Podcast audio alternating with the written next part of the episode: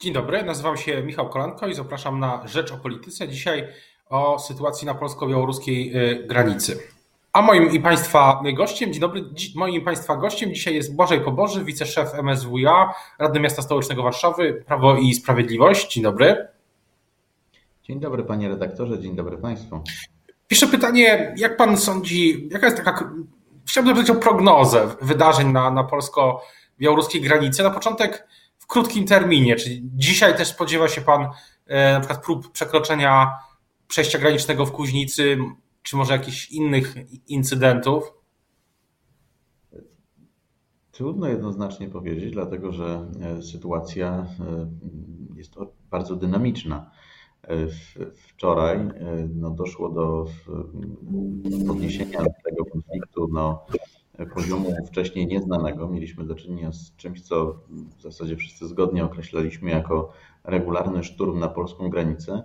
I wydaje się, że ponieważ ten szturm, szturm dzięki e, ofiarności, zaangażowaniu i profesjonalizmowi polskich e, służb, e, na czele akurat wczoraj, to warto podkreślać, z polską policją, która przede wszystkim zabezpieczała to przejście graniczne, no to myślę, że e, strona e, białoruska i migranci przez tą stronę jakoś tam prowadzeni, no będą dzisiaj liczyli straty, w tym także straty wizerunkowe, bo chyba warto na to zwrócić uwagę, bo wczoraj w serwisach ten wątek nie był jakoś szczególnie eksponowany, ale w mojej ocenie wczorajsza sytuacja zadała tak naprawdę, wbrew oczywiście intencjom Łukaszenki, zadała potężny cios białoruskiej propagandzie, bo no, naprawdę bardzo trudno będzie po tym, co wszyscy obejrzeliśmy wczoraj, mówić o mm, biednych kobietach z dziećmi e, czekających na e, przejściu granicznym, na możliwość mm, przedostania się do Europy Zachodniej. Mieliśmy do czynienia z niebywałą agresją wymierzoną w funkcjonariuszy polskiego państwa i Myślę, że y, no, tam w otoczeniu Łukaszenki dzisiaj poważne analizy, co zrobić dalej, bo ten cały plan, który, jak rozumiem, miał y, doprowadzić do przerwania wczoraj granicy, y, się nie powiódł. Spodziewam się w związku z jest... dwóch. Mhm. Mhm. Ale skoro o planach mowa, to. Przepraszam, panie redaktorze, to chyba z tego, że to opóźnienie lekkie w transmisji jest, po mamy... mojej stronie. Dobrze, to jakie jest Jakie są te scenariusze na, na, dłuższy, na, na średni termin, na, na kwestię najbliższych dwóch tygodni na przykład? No właśnie, tu y, myślę już troszkę łatwiej o prognozę, dlatego że zarówno analizując dotychczasowy przebieg tego kryzysu, jak i no, to, co się wydarzyło w, wczoraj, także już po tym nieudanym szturmie, wydaje się, że wariantem podstawowym, który będzie realizowany przez reżim białoruski, będzie stworzenie takiego trwałego E, obozowiska w bliskim sąsiedztwie naszego przejścia e, granicznego, tego zamkniętego przejścia w Kuźnicy, ewentualnie też w kilku innych miejscach. I próba e, przekształcenia tego kryzysu politycznego, z którym mamy do czynienia, w kryzys o charakterze humanitarnym. No bo jeżeli tam zostanie zbudowane takie większe obozowisko w rodzaju Usnarza 2.0, no to reżim białoruski będzie mógł pokazywać tutaj tą dramatyczną sytuację uchodźców, którzy jak będzie ich nazywał, a w, w, w praktyce migrantów, którzy znajdują się po e, białoruskiej stronie. I to jest ten scenariusz w mojej ocenie bazowy, który zresztą widzimy, że jest realizowany biorąc pod uwagę, jaki charakter e, namiotów i, i innych e, rzeczy ściągnięto wczoraj w okolice granicy, plus także to zabezpieczenie lokalowe, bo o tym pochwaliła się sama białoruska propaganda, że tutaj dla kobiet z dziećmi szykuje jakieś takie tymczasowe miejsca noclegowe w jednym z opuszczonych budynków czy magazynów na terenie przygranicznym. I równolegle z tym podstawowym scenariuszem będą podejmowane takie mniejsze lub większe próby przedzierania się, ale mm, no nie wiem, czy wzorowane na, na wczorajszym zdarzeniu, bo tak jak powiedziałem, w mojej ocenie, wbrew intencjom tych, którzy stali za tym wczorajszym szturmem, jeśli chodzi o ten wymiar polityczny, no to ten obrazek, który poszedł w świat, jest na pewno niekorzystny dla, dla Łukaszenki. A scenariusz na kilka miesięcy, bo jak rozumiem równolegle rząd polski w tym tygodniu były, były rząd premiera Morawieckiego, były deklaracje pana ministra Kamińskiego i, i wielu innych osób, że równolegle będzie powstawała ta zapora w ciągu, chyba w grudniu ma, ma wystartować ten proces no i to jest, jak rozumiem, nasz scenariusz, scenariusz rządu na, na najbliższe miesiące, żeby budować tą zaporę.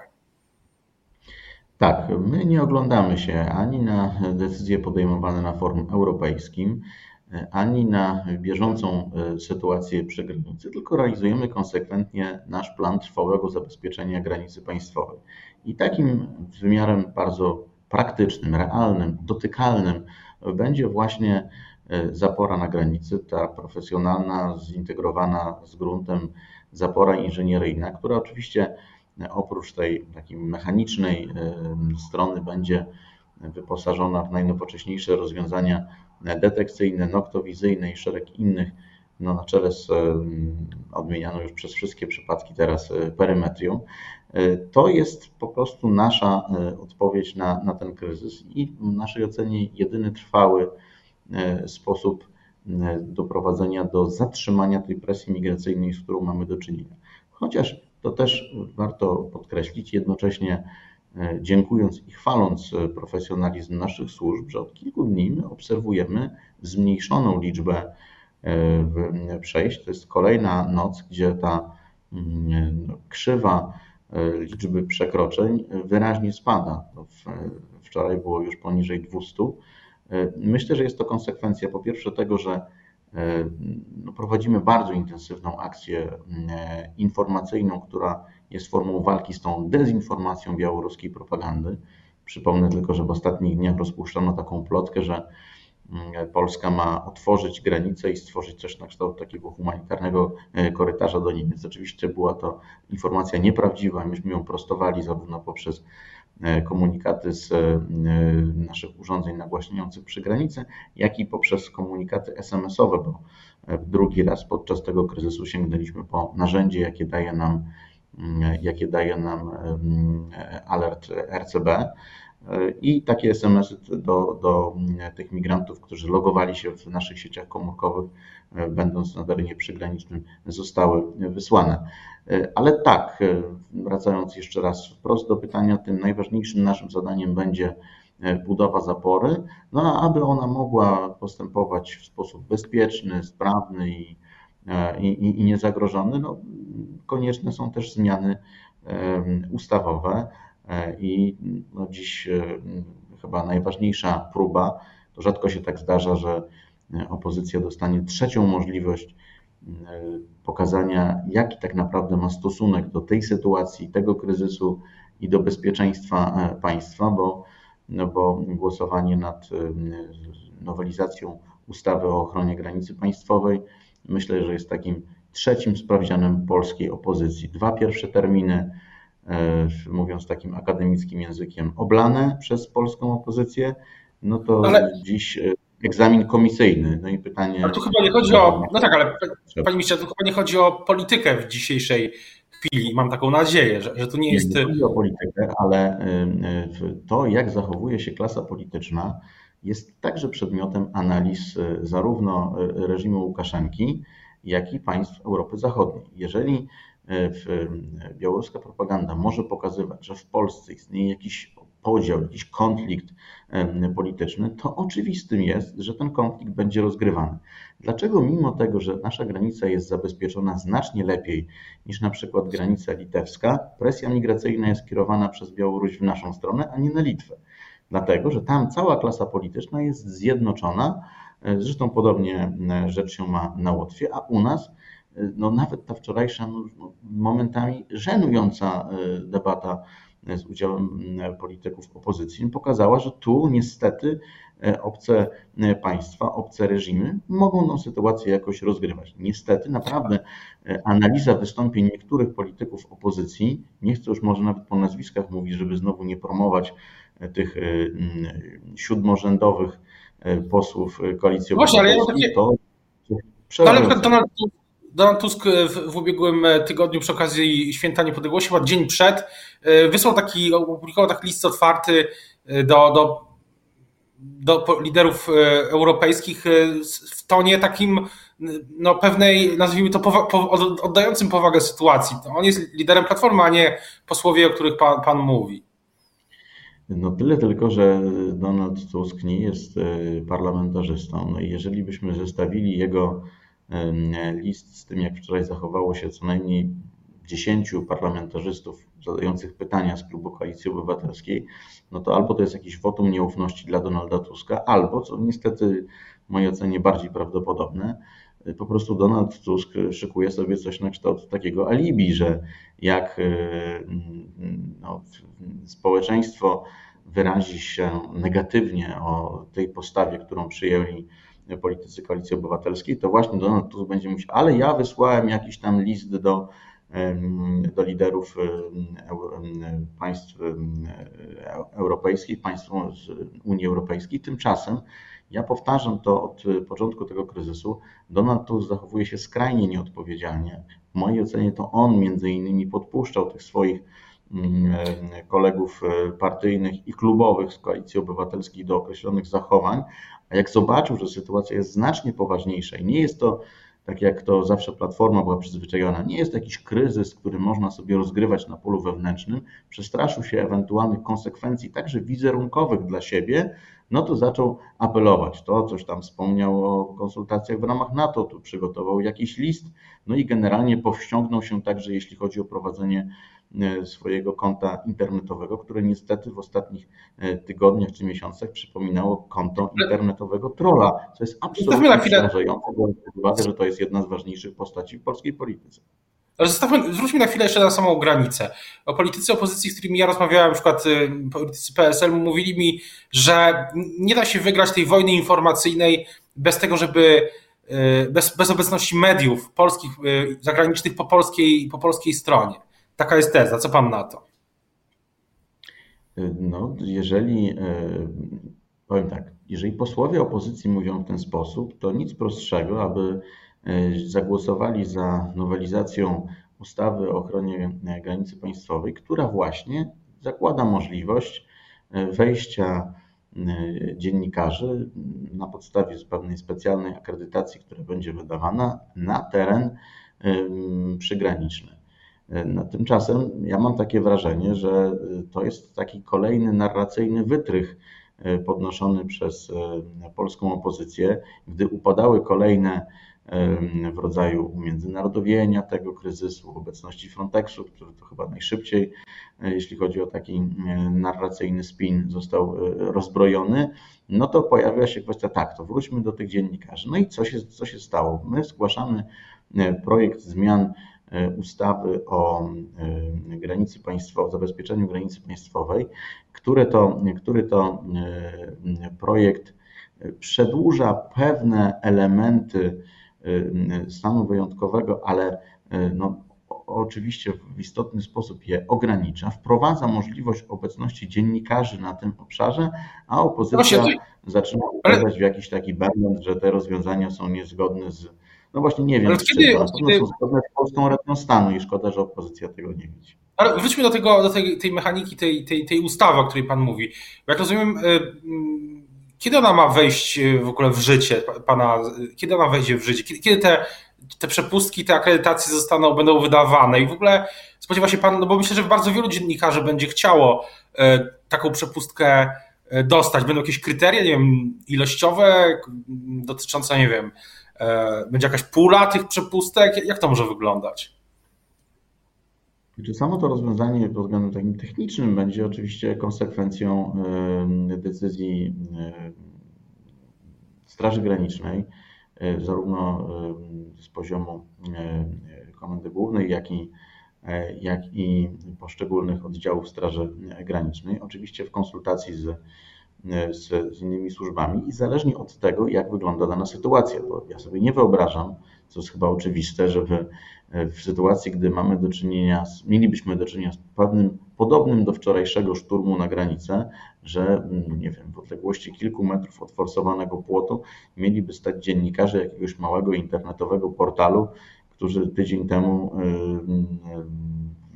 wyrobili sobie legitymację prasową. Pamiętajmy, że w Polsce są dość liberalne przepisy prawa prasowego. W związku z tym ta akredytacja to powinna na pewno moim zdaniem, ale nie chcę tutaj wchodzić w kompetencje mm, Straży Granicznej, ale powinna na pewno uwzględniać także to, z jaką redakcją mamy do czynienia, z, z, z, czy doświadczenie tego czy innego reportera jest jest odpowiednio różny i przede wszystkim, czy wejście na dany obszar jest bezpieczne, bo pamiętajmy, że głównym celem tych zmian, które my chcemy wprowadzić, jest wyposażenie w Straży Granicznej w e, takie elementy, które pozwolą lepiej zabezpieczyć e, granicę państwową, czyli przejęcie część tych, w naszej ocenie, niekontrowersyjnych E, rozwiązań e, z e, ustawy o stanie wyjątkowym, plus, co bardzo ważne, wyposażenie naszej Straży Granicznej także w możliwość korzystania z tak zwanych plecakowych miotaczy gazu i z innych substancji obezwładniających, bo jeżeli widzimy, że o ile presja w rozumieniu prób nielegalnego przekroczenia granicy ona maleje, to zdecydowanie mamy do czynienia z eskalacją form tych, tych przekroczeń. No i e, wyposażenie Straży Granicznej w narzędzie, które pozwoli szybciej przeciwdziałać takim agresywnym zachowaniom, takim próbom e, wejścia na teren polskiego państwa, z jakimi mieliśmy do czynienia choćby wczoraj, jest w naszej ocenie cenna. No nie wszędzie będzie w stanie wjechać duża policyjna mm, ale, maszyna. Ale kończąc, Proszę bardzo. Ale kończąc ten wątek, to przyzna pan, że gdyby e, po drugiej stronie granicy wczoraj byli polscy dziennikarze, to e, świat nie byłby zdany na relacje z Białorusi, w których zrównywane jest to, co robi reżim Łukaszenki w niektórych relacjach, zrównywane jest to, co robi reżim Łukaszenki e, z, z tym, co robi Polska. Tak, taki jest czasami ton tych, tych przesłania z, z, z Białorusi, więc no, brakuje mhm. tutaj symetrii, brakuje tutaj, to jest akurat, y, brakuje tutaj tego głosu z naszej strony, też dla mediów zagranicznych. Panie redaktorze, nie podzielam tej y, opinii.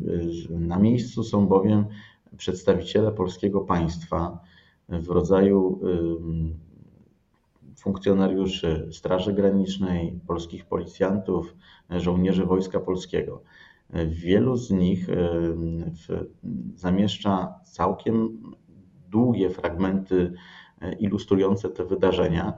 E, I w mojej ocenie wczoraj obecność dziennikarzy po polskiej stronie na przejściu granicznym niewiele by zmieniła w, w obrazie, a dodatkowo byłaby istotna groźba, że obok 12 osób rannych, e, w tym 9 policjantów, dwójka ciężej rannych, moglibyśmy mieć do czynienia z, z większą liczbą przypadkowych ofiar po stronie dziennikarzy. Jednak policjanci, którzy interweniowali tam wczoraj, są wyposażeni w doskonały sprzęt, mają ze sobą te znane z różnych demonstracji, protestów wielkie tarcze ochronne, e, mają e, kaski, są też przede wszystkim profesjonalni. Dziennikarze też mogą być dobrze wyposażeni.